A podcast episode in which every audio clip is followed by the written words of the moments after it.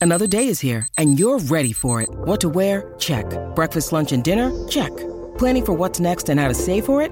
That's where Bank of America can help. For your financial to dos, Bank of America has experts ready to help get you closer to your goals. Get started at one of our local financial centers or 24-7 in our mobile banking app. Find a location near you at bankofamerica.com slash talk to us. What would you like the power to do? Mobile banking requires downloading the app and is only available for select devices. Message and data rates may apply. Bank of America and a member FDIC. When you need mealtime inspiration, it's worth shopping Kroger, where you'll find over 30,000 mouthwatering choices that excite your inner foodie. And no matter what tasty choice you make, you'll enjoy our everyday low prices, plus extra ways to save, like digital coupons worth over $600 each week. You can also save up to $1 off per gallon at the pump with fuel points. More savings and more inspiring flavors make shopping Kroger worth it every time. Kroger, fresh for everyone. Fuel restrictions apply.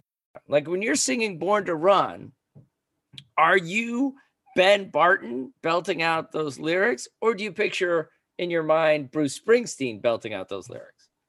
Oh, I really love that question, Timmy. Um, I am drawn to um, lyrics and music, and it's actually the combination of them that express a known emotional state for me. And I'm really open minded to the known emotional state, all the way from just like crushing heartbreak where I'm weeping Yeah. to headbanging, aggression, um, all uh, the entire spectrum of my emotions am I open minded to. The Norah Jones thing is a perfect example. Like there are things that do not hit any of my emotional notes, and I'm like, well, that is not for me. I really hate that because I've got a wide emotional spectrum. Yeah, because I think like when I sing Mandy, I'm not thinking of Barry Manilow. Like I'm thinking of Tim Plain and this girl Mandy. 50 years of music with 50 year old white guys.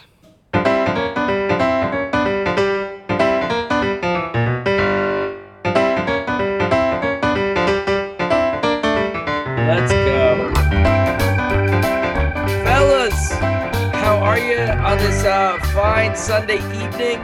Welcome to 2002. Oh, I'm so glad it's 2002 because I've Yeah. been away all weekend and uh, I couldn't remember what year we were on. I'm good. 2007. Let's go. Who's ready? Uh, Jeff, where were you all weekend long? I was up in beautiful Lake McClure in the outskirts of Merced, California, where I um, was accompanying my son in a mountain biking race. So Oh, cool. yeah, but uh, no no coverage, no cell phone, no nothing. So Just just mountain bikes. mountain bikes, indeed. Did your son enjoy himself? Uh, yeah, yeah, I had a good time. It's a All right. cool, cool track, no doubt about it. Cool. Ben Barton, how's Knoxville tonight? Beautiful night tonight. Very rainy this weekend, though. Sad to report. Oh, sad sad. to report. Yeah, we have some flood warnings and the whole nine yards. So So I haven't yet. It's not uh, the end of March yet, so I, I really don't get into NCAA basketball until then. Um, how are the Tennessee Volunteers this year? Oh, thank you for asking, Timmy. Is that a good lead? 15 and 0 at home. Stop. and I'm a really? proud season ticket holder, including not one, not two, but three different victories over top six teams. Wow. We beat Wow. Arizona, we beat Kentucky, and on Saturday I was there for the great pleasure of beating Auburn. Although I Oh, even I don't hate Auburn as much as I hate Kentucky at all. Okay. Um, but, but, isn't dude, that Pearl, Auburn team, Pearls, um, uh, Pearls at Auburn, right? So Oh, yeah, Pearls time. got to feel pretty good. Yeah. yeah, for sure. Um, Okay. Although I still have a huge soft spot for that guy. He did a great job here. Um, except for the, except for the blatant cheating, he did a great job. Here. Yeah. Um, Yeah. dude, and like I will give you a preview of the the uh, the NCAA. That Auburn team is for real, oh yeah. and that whatever the name of the kid is, he's going to be the first pick in the draft. Like Yeah. I've I've seen a lot of great players trot through here. I've had season tickets since the early 2000s. This kid, I mean, he was like on the Anthony Davis list. Like just I was like, oh, Oh, wow. whoa. He's doing lots of Like, stuff. yeah. Every time anybody else did something on the floor, I was like, well, that was awesome. Like, just don't like you, little guard. Yeah, you keep shooting. That's gonna work out great for It's us. adorable. You're adorable. Well, welcome to uh, 50 Years of Music with 50 Year Old White Guys on the Electricast podcast network. We're uh, podcast. Electricast, by the way, our new friends are Yes. super cool. Oh yeah, they're great. a lovely week of communication with the Electrocast uh, fellas. Yeah, So hopefully they're great. listening. Yeah, they're they're they're as excited as we are. So this is gonna be this is gonna be fun when we get going. Uh, but I gotta pivot to Ukraine because it, it's it's been such a, a a weird week watching all of this unfold. Um, and you're not gonna believe this, but I'll be able to pull it back to us uh, as Americans. How does it connect? Hustle, hustle, to me. Timmy. we in the last week have had two downloads from Ukraine. It's like, ah, you guys do not have time to listen to our shit. Um, but thank you. And uh, we welcome more listeners in Ukraine, and we're just pulling for you all as uh as, as Russia bears down. Uh, it's so heartbreaking to see.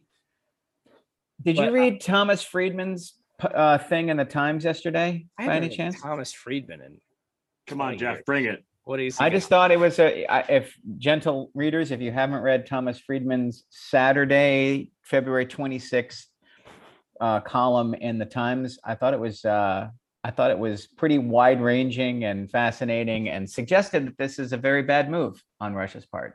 Um, so yeah. Yeah, for for myriad reasons beyond the humanitarian nightmare and all of the all of the obvious ones. It's pretty good. I recommend it. Well, one of the bad reasons is about to be spelled out by Gogol Bordello. And I forgot to tell you about this one, Jeff. Could you call up Coming Rougher by Gogol Bordello? And you're going to start at the 42 second mark. And we're going to go all the way to minute 28. And Eugene, who's from uh, what, like 20 miles south of Kiev is is gonna tell you what's what.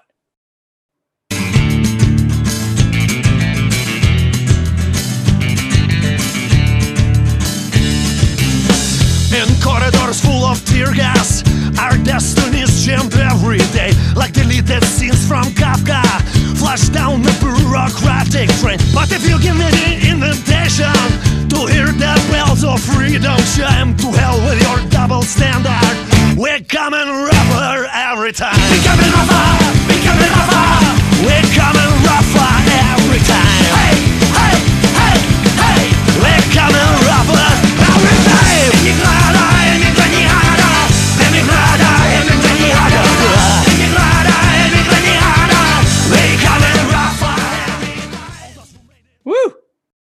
So, all right. Have you guys been caught up in watching this stuff? I was um out of cell away. phone service for like 16 hours, so uh, I just I just came into the news that uh, it's uh, a little bit harder on the Russian army than they anticipated, and that uh, there seems to be uh, there seems to be potential talks or or some kind of uh, A meeting at the border. meeting at the border. Yeah, but no, I'm no expert, and I'm very deliberately trying to say as little as possible because I Oh. have I already have many friends who on social media have shared way more than their geopolitical education should uh, allow them to, and I do not want to be guilty of a certain mistake. I've got a master's in Twitter. Uh, all right, let's go to the Grammy winning album of 2002. And, and I've got a very complex question regarding this singer songwriter after she is done. It's the Grammy winner. Come Away with Me by Norah Jones.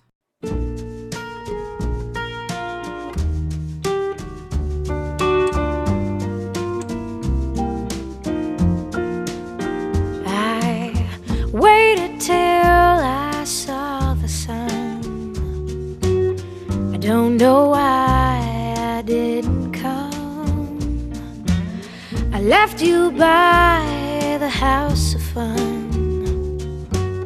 I don't know why I didn't come. I don't know why I didn't come. When I saw the break of day.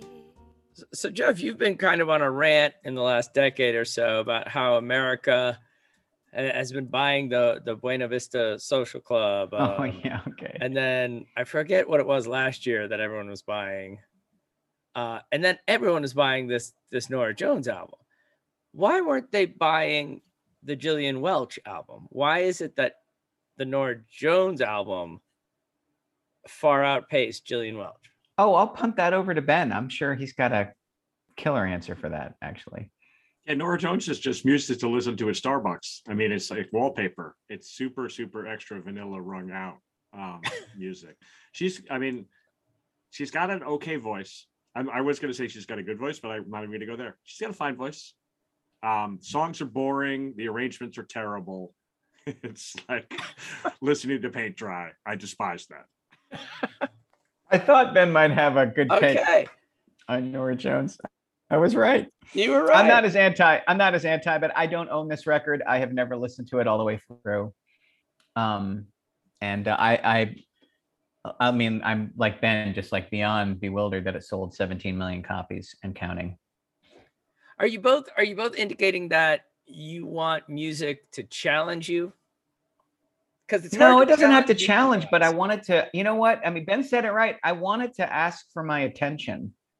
This does not ask for your attention at all. Okay. It's like a Christmas album. It's like perfect for that. It's like a perfect. I assume Norah Jones has recorded a Christmas album. Yes, uh, I would have I'm to look guessing that without looking. I would it- have to look that up. But it has that same kind you of like, bet, you would bet money on it if you know. yeah, it's had music to put on in the background while you talk over it. That's very pleasant and expertly played, and uh, well, and you know, you know, but it doesn't, it doesn't ask anything of me. So Whereas Gogol Bordello does. that You pay that- attention. We pay coming rougher. attention to that. I mean, do you disagree, Tim? Do you like that record? Do you? No, I don't. a- oh, I no, I don't, but I sat there. I'm like, why don't I like this when I do like Gillian Welch? And like, have you guys corrupted me in some weird way? See, Um, they're not the same genre though. I mean, there are there That's are true. good Yeah. like there are good female jazz singers who sing along with piano. This is just not one of them. By the way, Jeff, I dream of Christmas.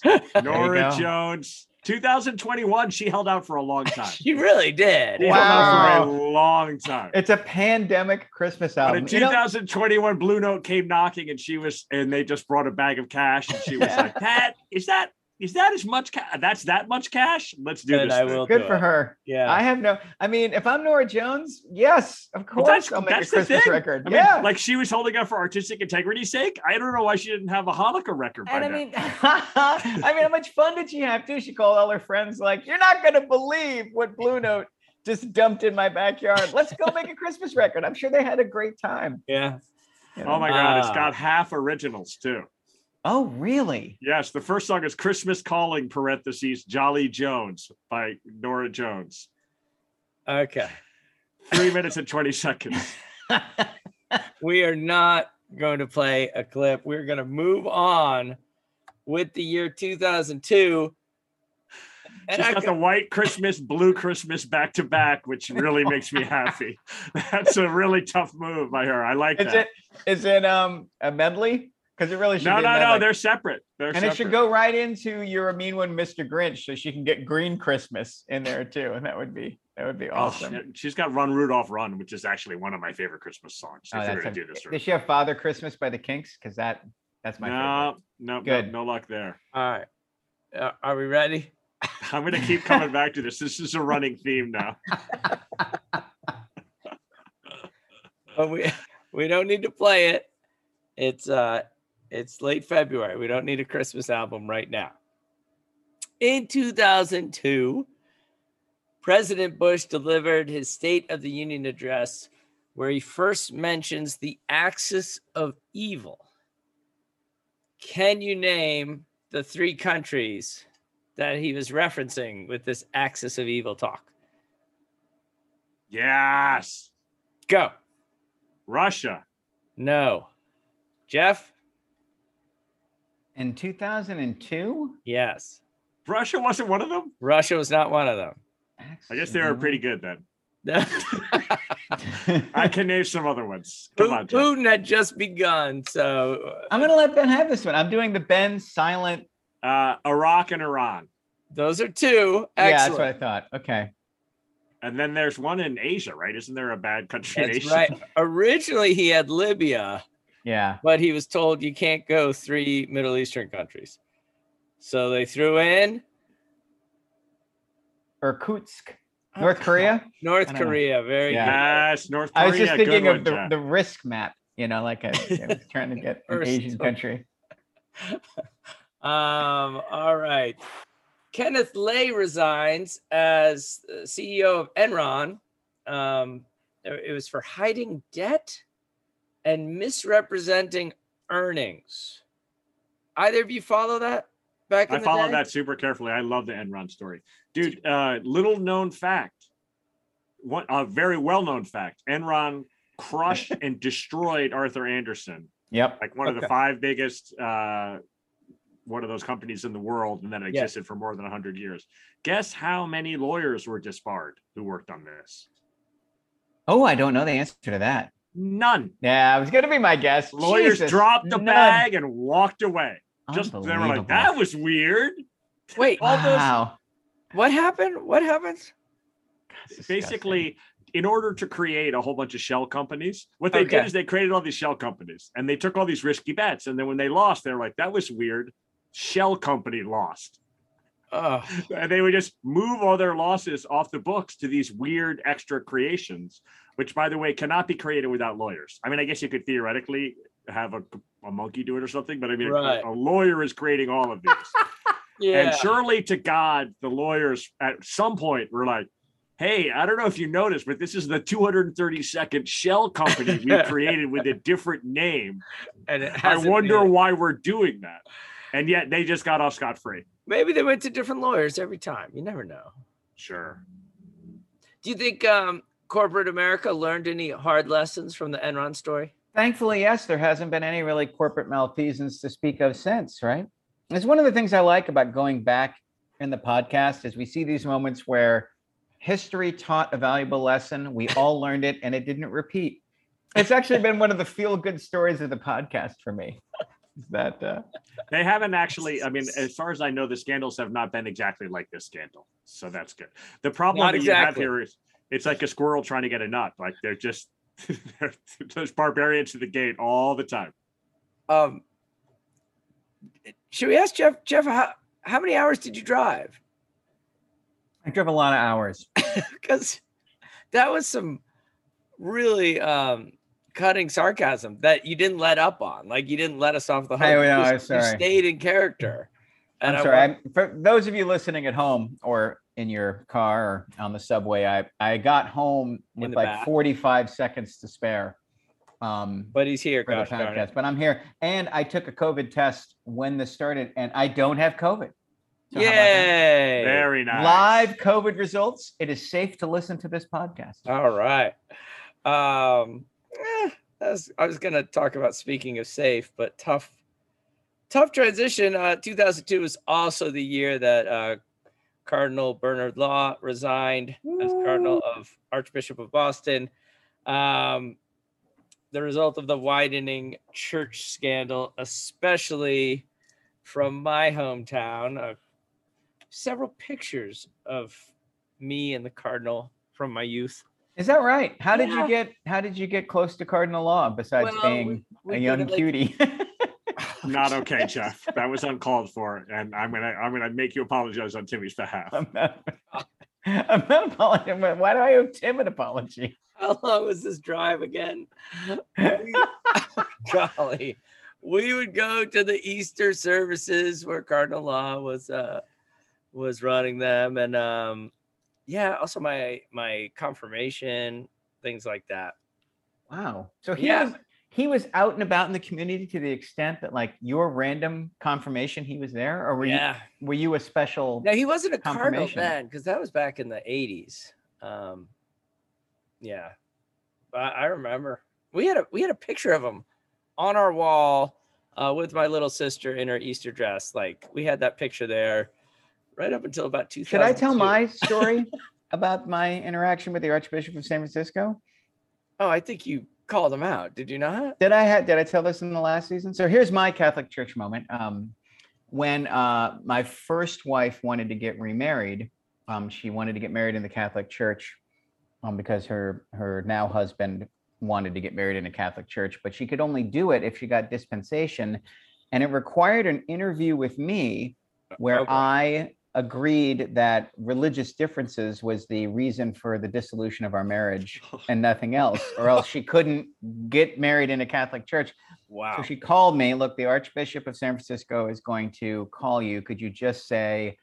And I was like, I'm happy to say what anything you need.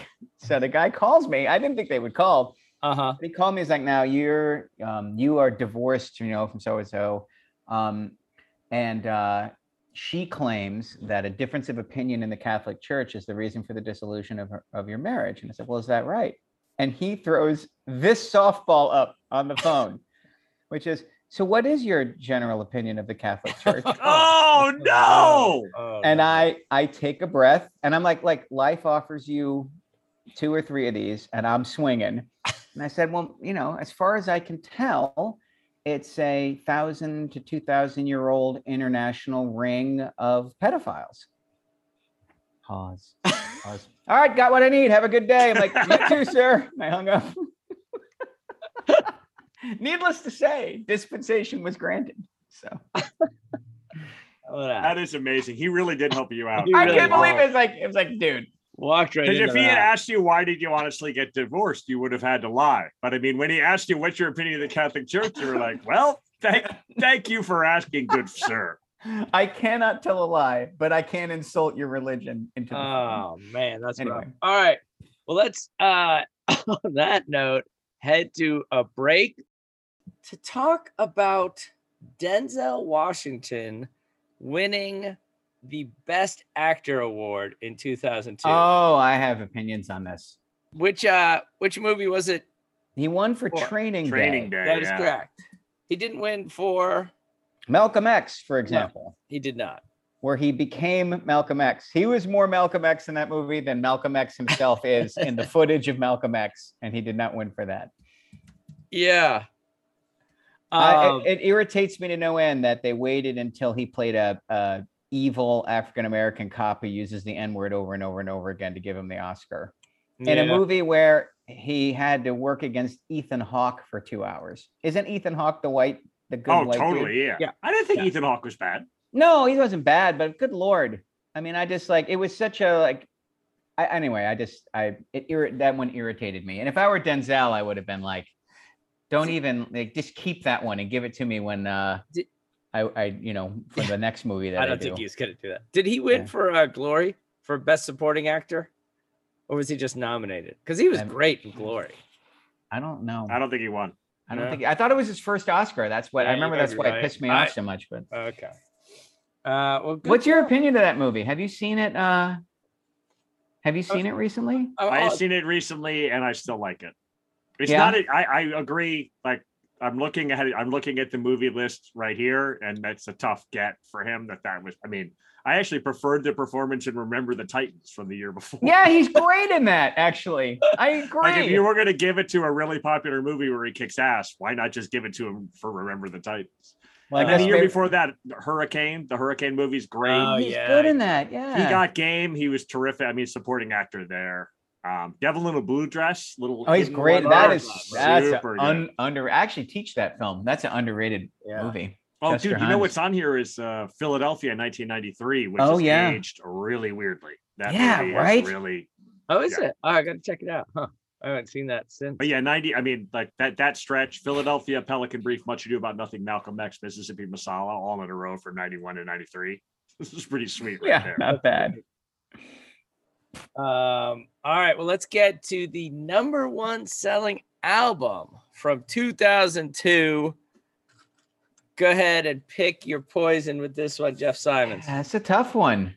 This is Ben. Ben, see, this is one of those moments where Ben should really be in charge of the the choice. Uh, I'll just go with the one that I think everybody knows. Here, hold on. Boop. It's the number one album. The Eminem Show by Eminem or be trice. Real name, no gimmicks. Two trailer park girls go round the outside, round the outside, round the outside. Two trailer park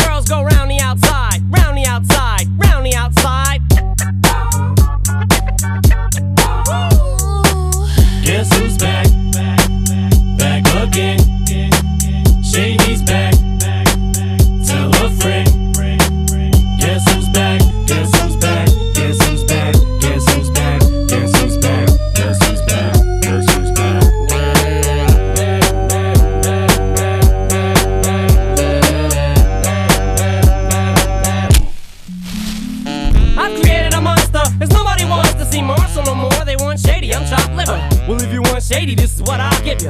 A little bit of weed mixed with some hard liquor, some vodka that'll jumpstart my heart. Eminem. What was the name of the album? Uh, the Eminem Show.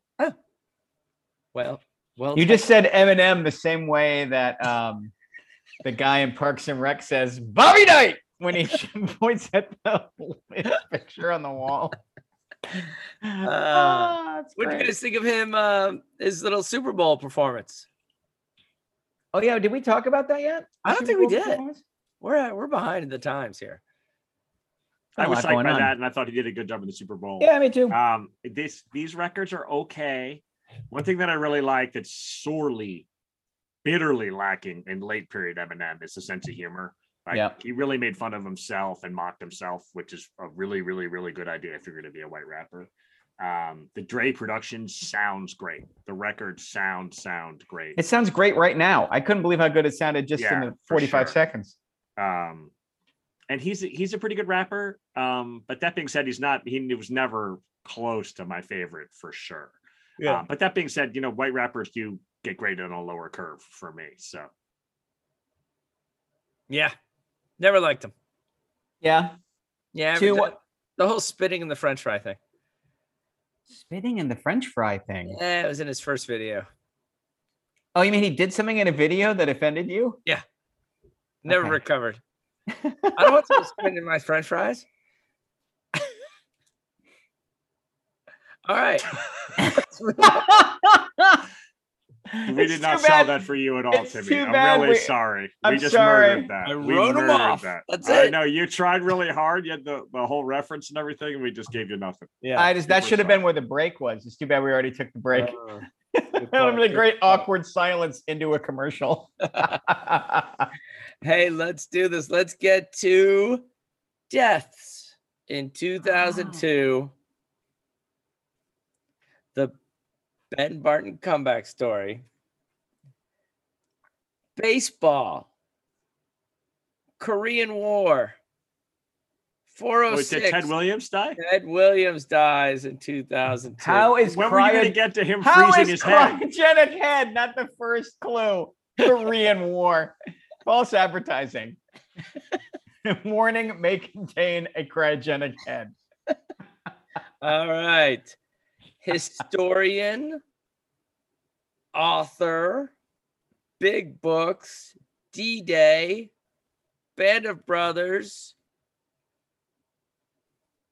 Ah, so- oh, uh, some some uh, plagiarism.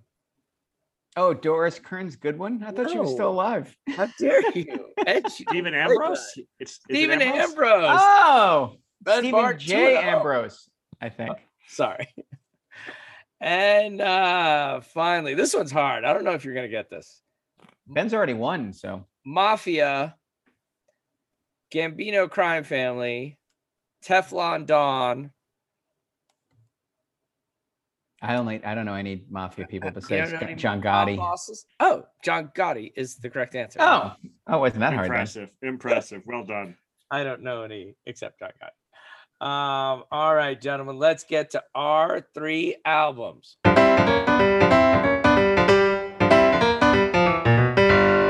Our three albums. I, ben, are you up first or second? What do you want? I know you've I'll got go first that's fine you got you got big plans for tonight. I know.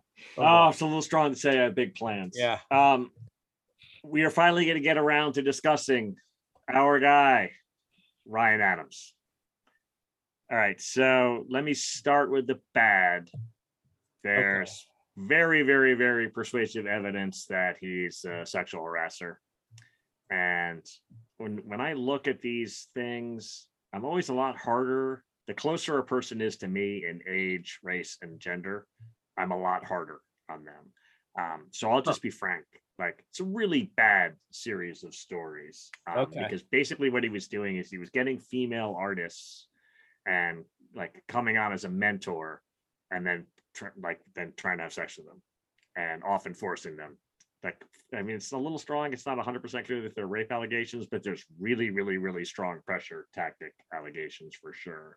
Um, and one of the artists is Phoebe Bridgers, and that's really what got him. Is that like basically one of these artists got really famous, and then they, like she had the power to say what she felt like about Ryan Adams. Okay. Um, the tremendous, excellent song "Emotional Motion Sickness" by Phoebe Bridgers is about their relationship and and how he made her feel, and um, what a bad guy he is.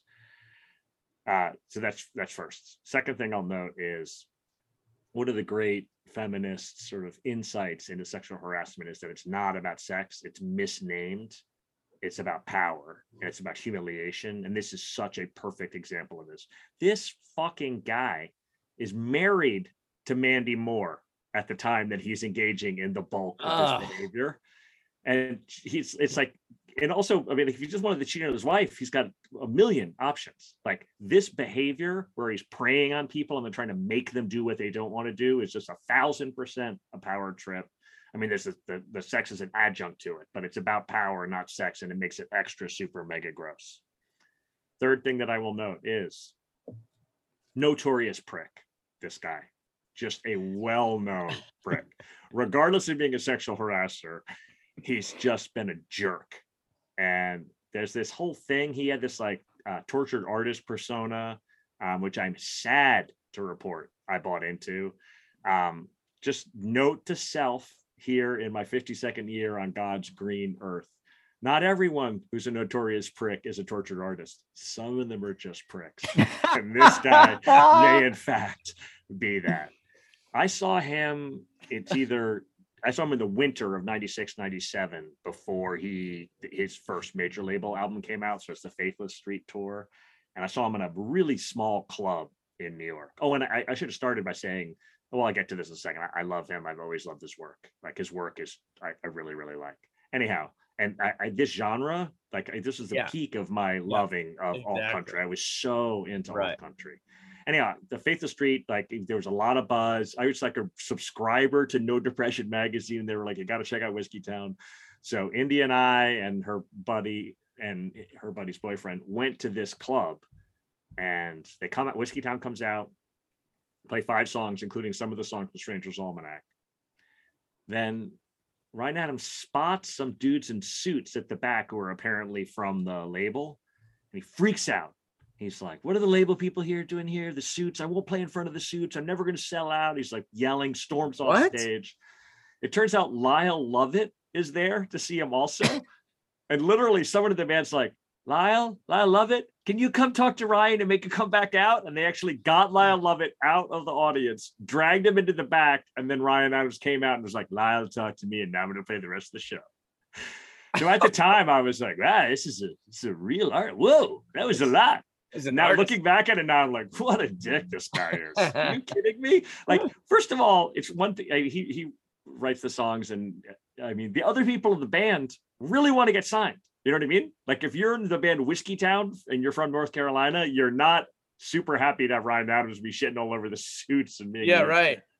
and dude, I must, I don't know, I've seen him under 10 times, but definitely, I mean, I I like I, I can think of four different really memorable shows. That was one. Dude, half of the really memorable shows include him freaking out and melting down. I saw a like a horrible, super embarrassing show with the Cardinals backing him up. And the Cardinals are a great backing band, not a good backing band. They're a great backing band. He stopped in the middle of a song and was like, it's too fast, it's too fast. He's like calling out the drummer, super extra mega unprofessional. Huh. And it, it- and again at the time I was like, well, but you know, he's on heroin. Surely that explained it. Tor- But dude, that's, artist. that's not Yeah. an explanation or an excuse. That's another sign you might be a dickhead. It's that you're just like out there, you know, humiliating your backing band. Um, I wasn't at the show, but there's a really famous show in Nashville where somebody calls out for Summer of 69 because of Ryan Adams or Brian Adams. Yep. And he loses his mind and gets the guy kicked out of the show and stops the show for 20 minutes. And that happens every night for the next three weeks. Oh, right, dude. mean, of like- course. I mean, he's just begging for it. Just Yeah. begging for it. Uh, no sense of humor at all. I tell you all of this. I get the bad news out of the way. Um, how do you deal with the art versus artist thing? Um, similar to how I treat these allegations on a sliding scale. I treat this on a sliding scale, and I'll just be frank. like the more I like the artist, the more likely I am to continue to listen to them. And this is just one of those guys that's on that list. Like I just really, really, really li- like his songs. I sat down and did a top 10 Ryan Adams songs off the top of my head, and I came Uh-huh. to 15 and I was like, I'm gonna stop writing now. Oh, Like, wow. I just really, really, really Wow. like his material. In 2002, the record Demolition is released by his label. So uh, my recollection of this, and I actually had never done any research on it. My recollection on it was called Demolition because it's a bunch of demos that were released. Turns out that's not accurate. Uh-oh. What happens is Ryan Adams puts out Gold in 2001, and this he considered this to be a compromise record with the label. Like he's fighting with everybody all around it, so he's always fighting with the label, right? Gold comes out in 2001, and and Gold is, is a really good record, also along with Demolition, um, and it includes New York, New York, uh, and it's got a video filmed a week before 9/11 that's in front of the World Trade Center, and so that song gets to be a pretty big hit. That record's his best selling record, including any of the Whiskeytown records. It's a crossover record where he stops being kind of a squirrely alt country act and starts being like a more mainstream rock act. Goes back in the studio in, in 2001, 2002, records Jeff. How many songs do you think Ryan Adams recorded in the year before Demolition came out? Uh, I'm going to guess um, close to 100 is 80. gonna be my guess. Yeah. Wow. 80 songs. Just that's nonstop. Insane. Turns in four different albums, each one rejected by the label. Wow. Including two different versions of The Suicide Handbook. I think that's what it was called. That's like basically about how depressed he is and how he can't wait to kill himself. Weirdly, the label was like, these songs are too sad, Ryan. Oh, God. Go back in the studio, record something else. Um, when the label gets to the point where they do what they did with Demolition, they just took the 12 songs they liked, put them together in an album, and put them out in Ryan Adams' name without his permission. And that is the that is the extra fuck you when they do that. You know what I mean? Like Right, that's, that's- the we're just tired of talking to you about it. Yeah. And you want to sign with another label? Go, go, go. Like, not- like we never want to see your sorry ass again. We're taking the 12 songs that we like and we're going to put them out and we're going to put them out in the order that we want. And you just, there's nothing you can do. You work for us. We got the, you put the recordings in the can. By the way, you recorded 80 songs. You know how many that we paid for? 80. That's why we're going to put out the best 12. Wow. That's what, that's what demolition is. So on the one hand, it actually, it's, it's a really weird, disjointed record. It's like badly, um, it's not in the right order. The songs are all weird. Oh, so It's- well said, sir. It's not a unified. It's not a unified artistic statement. It sounds like he recorded four different albums and they just cherry picked them and jammed them all together.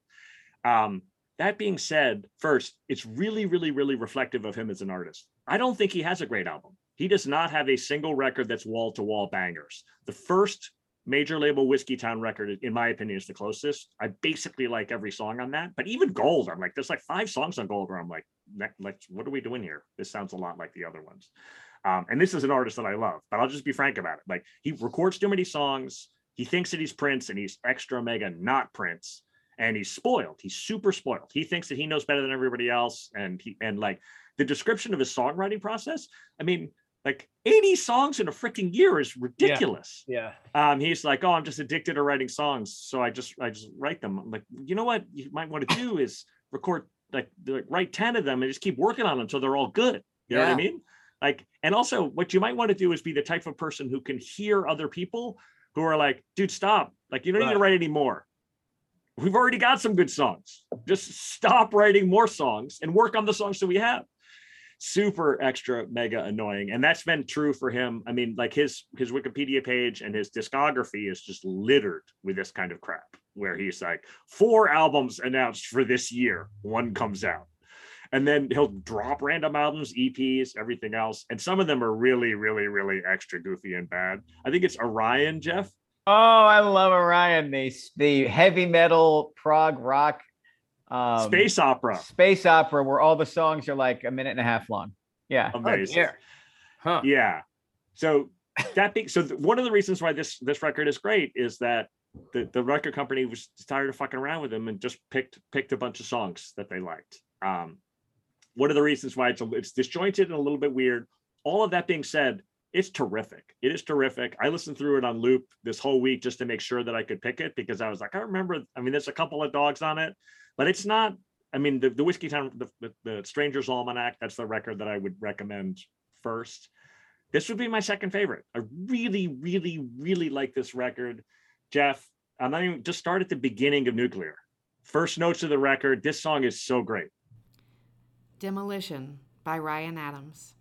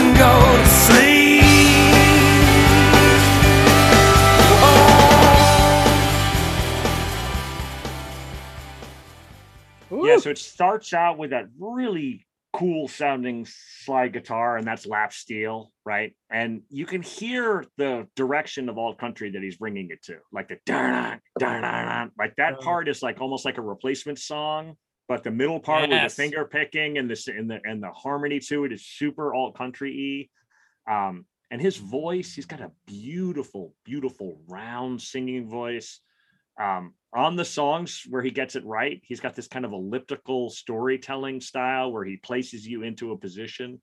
This is how the summer ends.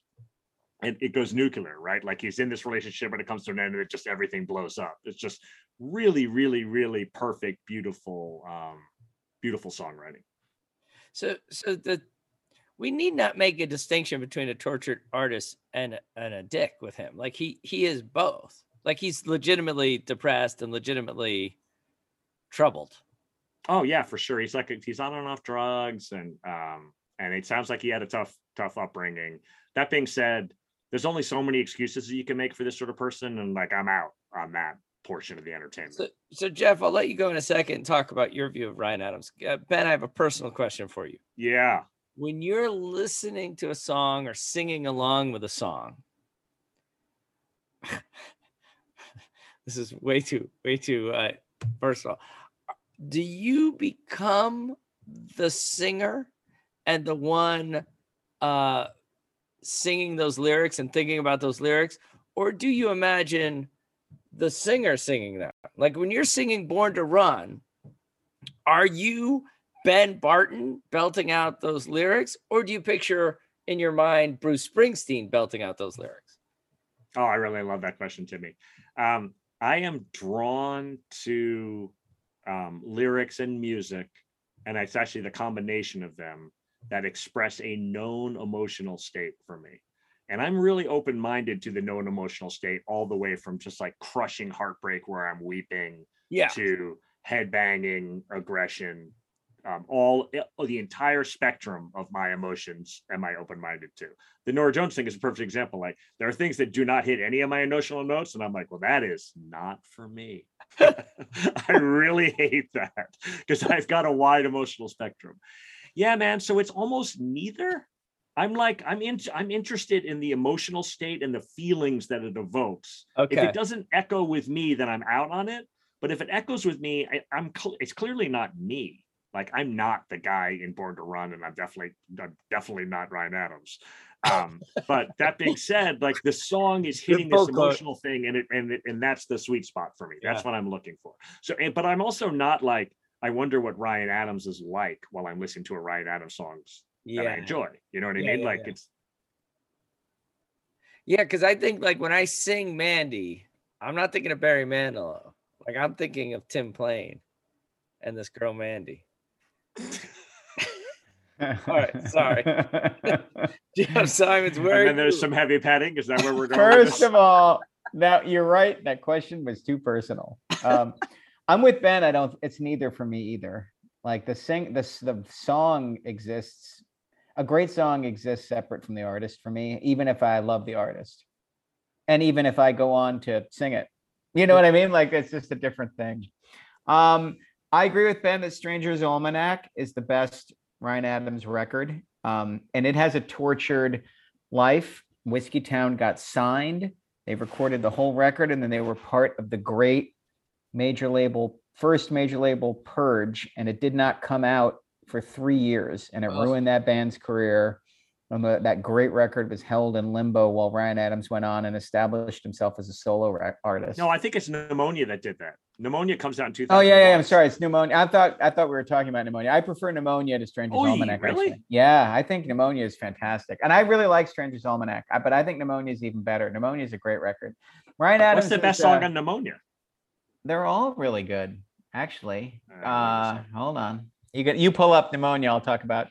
Um, pneumonia has my uh, a song called Jacksonville Skyline, and it Yeah. says it says it has everything you need to know about Ryan Adams because the skyline he's describing is Jacksonville, North Carolina, which is where he's from. Boy. but I love that. I love that he wrote a song called Jacksonville Skyline, and everyone's like, "Oh, a song about Florida." He's like not Florida.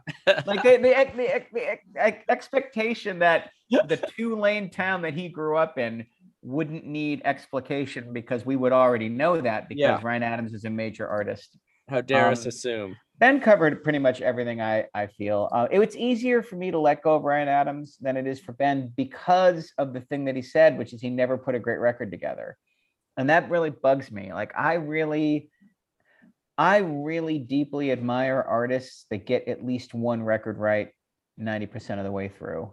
I really, it it gives it gives them a pass for me to check out their next five or six. But Ryan Adams over and over and over again, I'm like, I like four or five songs. Okay. I love one or two. I like three or four. Eh. And after an artist does that six, seven records in a row, I lose my momentum. I saw him twice. I saw Whiskeytown in 97 as well. Um, and it was weird and they were edgy. It was at the bottom of the hill, which is a really only holds 200 people. And then I saw Ryan Adams on the Gold Tour with a big band. Um, couple and you, actually a couple guys um, from San Francisco were in that band, but um, they were at the Fillmore, and it was a big rock and roll show. And then a hundred minutes in, he took like six shots and uh, kept the band on stage for another 40 minutes playing like covers and trying to do a Paul Westerberg thing, like 30 seconds of this and that. And they just they sucked. Like he went from being like a just a great slick rock and roll performer to a drunk asshole. And I always Ah, I think back to that night. I'm like, those are the two sides of the coin, and he he's uh, incapable of uh incapable of navigating that. I will also say, and I won't use names here, but um I have taught a couple of children of musicians, and I had a um I had a kid come to my class for an 8 a.m. class, and he was shaken up. He looked kind of upset. I'm like, "Are you all right?" And he's like, "I've had a very weird morning." Um, Ryan Adams is staying at my house because he's trying to sober up. And um, I overslept my alarm. And so I woke up and it was Ryan Adams shaking me like, dude, I think you have school. so that's my Ryan Adams story. That's a that's a way, way to wake up. Woo. Um. All right. So, big question is: Did we answer all of Nina's concerns when it comes to artist versus art and how? I don't think we're going to be able to. And also, I'll note that it's not consistent. There's no consistent That's answer. right. To this. If Yeah, I can't be consistent. on it. It's not okay. I mean, like, like we we've I've I've championed and loved music by bad people, and that's that's tough. And and there are some wonderful people who make music I can't stand. Oh, that's extra. I mean, that's the that's even harder for me. Like like Oh, when when there's and yeah, as a person I deeply admire and they do everything right and they they do they're a force for good in the world and I'm like, oh, I really don't like this. can't do it. Can't do it. um, I am also picking a singer songwriter this week. Uh, very different from Ryan Adams, though. Ryan Adams uh, struggles to collaborate, even though the best parts of his records are usually performances by other people. He's really good at taking full credit for them. this guy is really good at collaboration, and as such, his records are all over the place.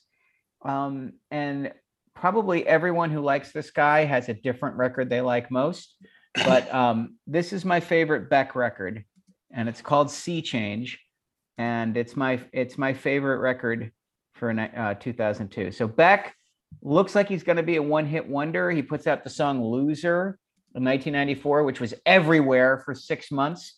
But the record it comes from is really up and down and spotty. And in fact, I don't know if you remember, but Rolling Stone gave Mellow Gold two out of five stars and basically made fun of uh, Beck for three paragraphs and said, "Say goodbye to this loser forever."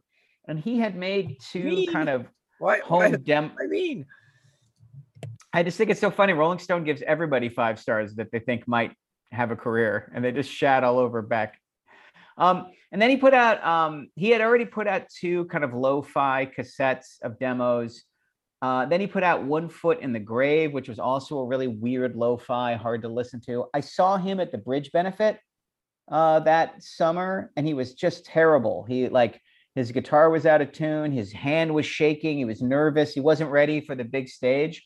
Uh, then he makes yeah. real quick, what's lo-fi mean? Oh, it's deliberately poor sounding, like records that are recorded with hiss, uh, like home on home equipment, so Oh. that it has like a difficult to listen to.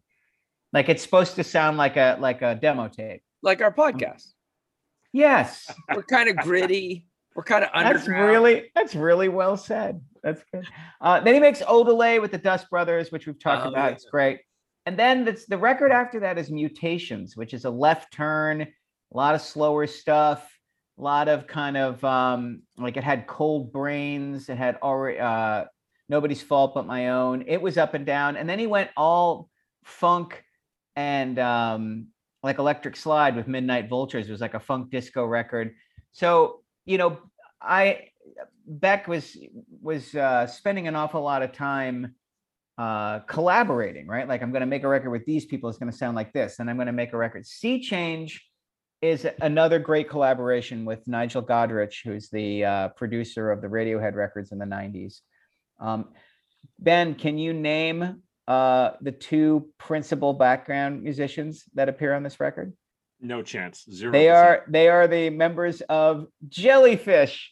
Oh, your guys. The jelly- nice. No wonder jelly- you love this record. The Jellyfish guys are all over this record. So It- this is a divorce. Yeah, this is a breakup record. Um, he he and his fiance broke up, and then he found out that his fiance had been cheating on him, and they've been together nine years, and it's a breakup record. So it, when it came out, everybody called it Beck's Blood on the Tracks record. They they drew all these connections to Dylan's 1975 record, um, and that's too lazy a comparison. Um, I love Blood on the Tracks, um, but it's a it's a different kind of divorce record than Sea Change is because Sea Change, um, half of its grieving is in the sound of the record, right? Like Dylan's Blood on the Tracks is a stripped down, simple acoustic guitar, bass, and vocal, and the and the lyrics are everything. Sea Change is the sound of a guy who's got these very stripped down songs, but is trying to at the same time continue to grow sonically. And I think he does a phenomenal job on this record pulling that off. He tries it again 12 years later with that record Morning Phase that came out in 2014. And I really didn't care for that record. I thought it was really boring by comparison to this one. But this record, I thought it was moving. I thought it was uh, really honest. And I think it's just beautifully recorded and performed. Like there's just a basic acoustic track, acoustic guitar track through everything. And then there's all these like wonderful bass and drum sounds, sometimes digital, sometimes analog. The playing is so restrained in some places, and then other places, he's got these guys who can shred and he lets them go after it. Um, there are obvious homages. There's a Nick Drake song here. Um, there's uh, some other 70s singer songwriters. So it's not like he's reinventing the wheel, but I think there's enough pixie dust on Sea Change to make it different enough from other kind of acoustic records that I tend to not like. Um, and I'm going to play my favorite song, which is I don't I don't know which of these songs were hits. It wasn't a single. I think "Lost Cause" was the single. The first track, "Golden Age," was pretty famous. Yeah, but I like I like the second track called "Paper Tiger" because you hear in that song, I think everything this record does that's really cool. Like this is uh it's got um it's got these elliptical lyrics like uh just like a pa- paper tiger torn apart by idle hands but check out the remarkable bass and drum performance and this sweeping strings that they put over the top it's just and especially if you're listening to the podcast on headphones you're going to hear it sweep right to left and back um, and beck's kind of heartbroken voice is at the center i just love this record i listened to it um I was in the car a lot this weekend. I don't know if we mentioned it, and I listened to Sea Change a couple of times, and I and I hadn't listened to it in years, and I really enjoyed it. Like I, it, I didn't find it uh, very dated, and and uh, uh, and I just yeah, it's great. So it's my favorite Beck record, uh, and this is Paper Tiger. Sea Change by Beck. Just like a paper tiger, torn apart by idle hands. Through the helter skelter morning, fix yourself while you still more ashes to ashes. No more cinders from the sky. And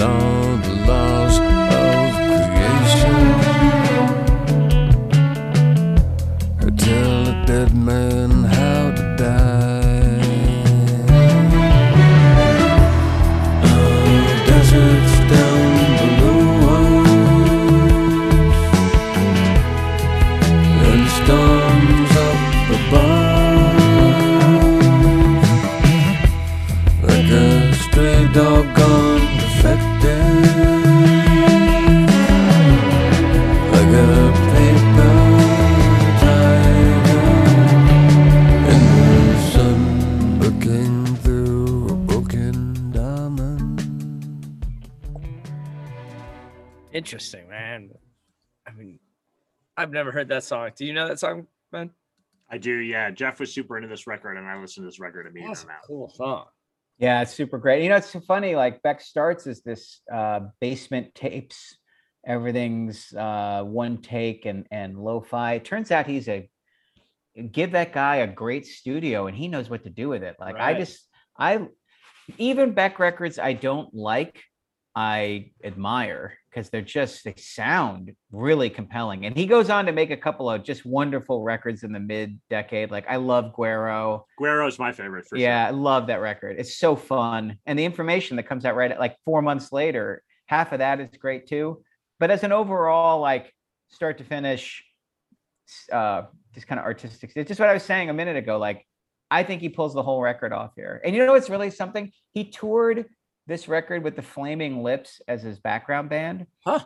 And you would think that would be great, right? Back back by the Flaming Lips plays the Sea Change record. The Flaming Lips, I've heard multiple recordings from that tour, and they just don't get it. They just don't get the immediacy and the kind of uh, the the uh, needle thread of sonic experimentation and right in your face intimacy that Beck is after on this record, and uh, it just doesn't. It just didn't work.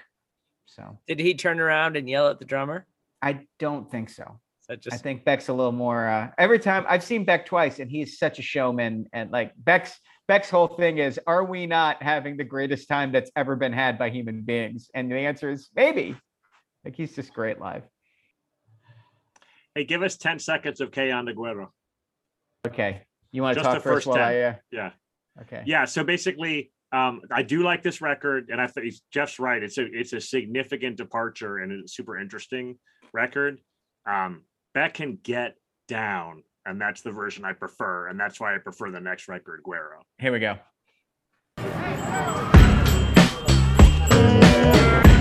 ¿Qué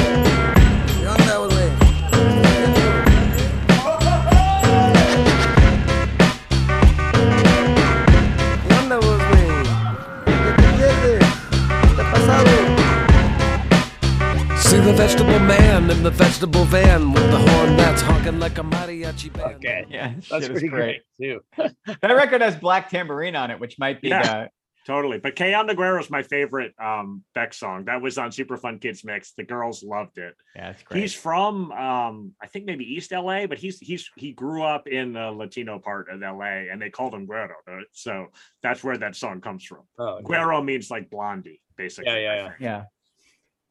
I, I I was when you started listing off listing off the names of his albums, I was like, oh god, he's been around for a while. Like he's Oh yeah. guy's been busy. How He's many a legacy studio, artist at this time. how many studio albums? At least a dozen, I think. Wow, that's amazing. Yeah, he's, and he's really kept out. You know, he has a bunch of records. He was doing this thing where he was inviting a, a bunch of friends in and picking a record they all love, and they had one day to cover the whole thing. And so there's a Beck does the Velvet Underground and Nico record.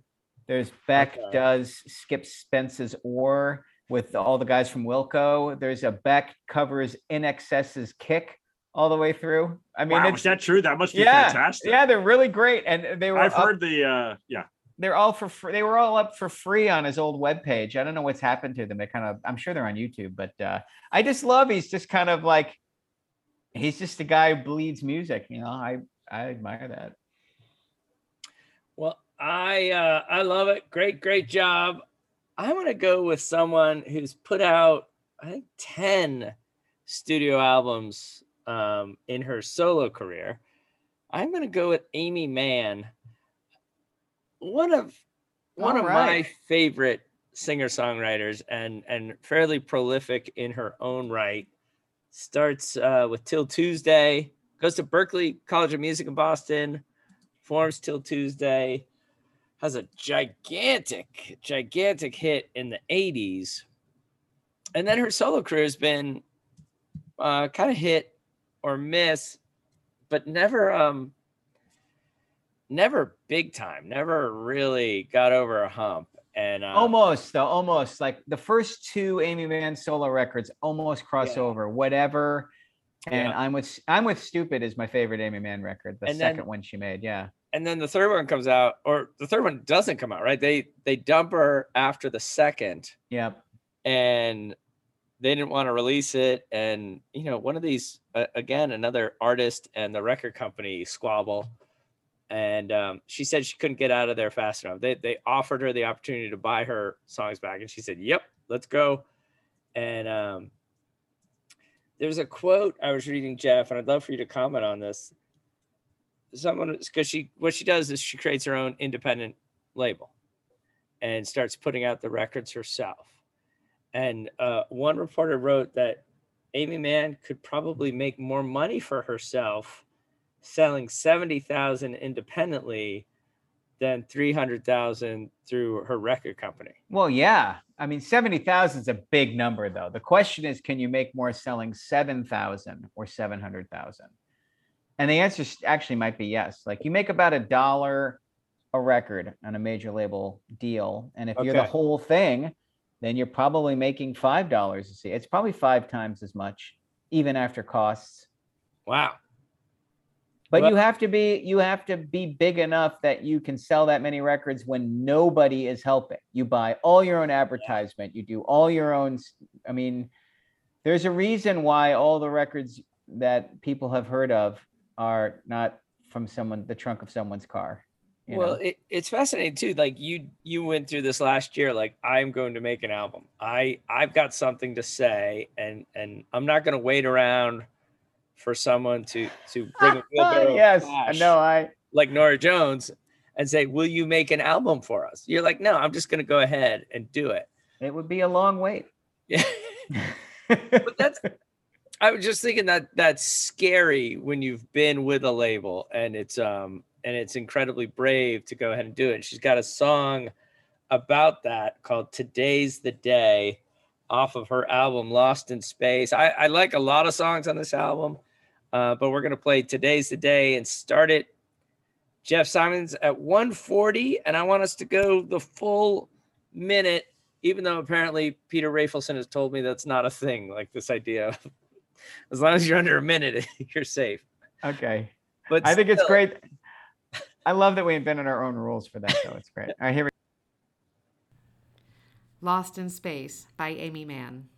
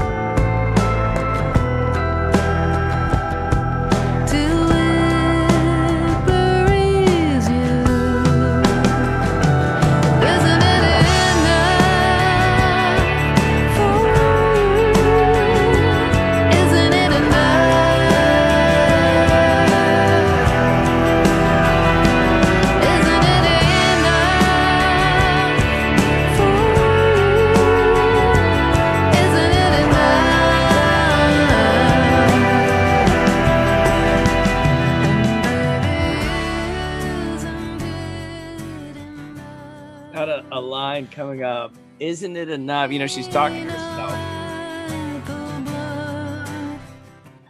Isn't it enough? Like Major Reno on the bluff, wondering aloud if help is on the way. And I've sung that lyric for many years now, never really knowing what Major. I looked it up today. You know who Major Reno was? He was the guy at Custer's Last Stand who was didn't go down and help Custer like fighting three miles away because he felt that he was the one under attack. And Custer was waiting for reinforcements. And Major Reno's just waiting, like, no, no, help's gonna come. That's a great That's lyric. great. Great That line. is a great lyric. All right, what are your thoughts? I quite like Aimee Mann. I will note that my brother Jake Barton is a gargantuan, massive, huge Aimee Mann fan. Let's He's go, got Jake all of his Barton. records and loves Aimee Mann. So I got some spillover Aimee Mann love from him for sure.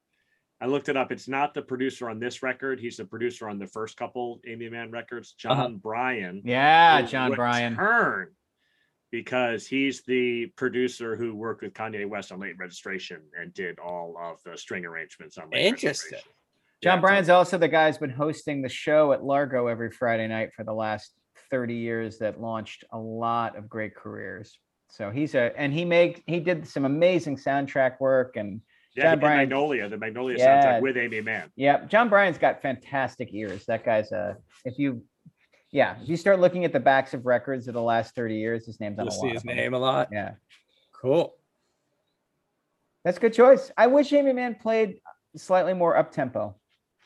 I mean, all her songs are in that thud, ba, da, dun, dum, ba. I just wish anytime she cranks the BPM up enough where I can feel like I'm dancing, Yeah, I, I like that. it so much more. Yeah. And when she does do that, like Labrador, that song that came out a couple years ago, I loved that song. I'm listening to that song a hundred times in three days. Like that song was so great, and it was just a little bit faster. That would be my only my only wish. Well, it is interesting. You can make a, a really um, strong argument that this is playing in the background of your Starbucks, or that this is playing in the background. No, way too, way too like all that wonderful glockenspiel and the panning, and there's so much more going on in the background arrangement. Like this, this would this would pull your attention away from your macchiato. I mean, And also, just- like one of the things that's really different. Did you hear how it got quieter and louder and Yes. changed? Yeah. One of the things that's true about Norah Jones is it's just a complete flatline all the way through it.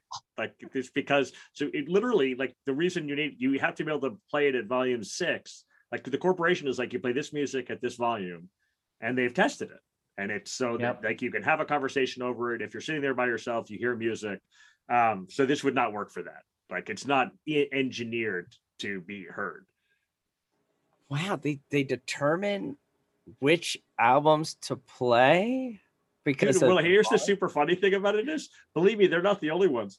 Chipotle plays music I really like. When I walk into Chipotle, I'm like, hey now. oh, it- dude, this is how bad like it is at Chipotle. I came in and they were playing a, a, a weird Clash song. And I Uh-huh. got up to the register and I was like, how about that Clash song? And believe me, the 19 year old underground with a nose ring was like, why? Why is this happening to me? Yeah. Can't you just buy your burrito bowl and go away? Like you have to talk to me about this, sir? you know, uh, this record in '81 was a pretty big deal. Oh, that's so It was a great. I, uh. I have a yeah. But anyhow, so I mean, so Wait, when I go to Starbucks, I don't like the music, but there are pla there are corporate Yeah. places where they I'm like, okay, now hitting it. Yeah, one of my students, I had to take her uh, downtown, and the radio station was playing Mitski, and she's like, "There's a radio station that plays Mitski," and I'm like, "Ah, hang around with me, you'll know the radio stations around Asheville. I'm a big radio station guy." Uh, Oh, and by the way, I went to my first concert in, Yes. in years.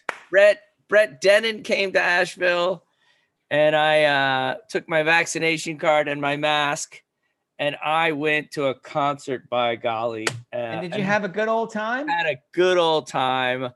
Uh, he played all the hits, couple uh, couple songs I like that aren't hits.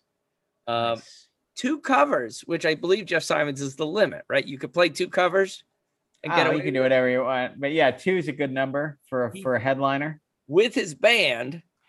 He went with uh, "You're So Bad" by Tom Petty, Interesting.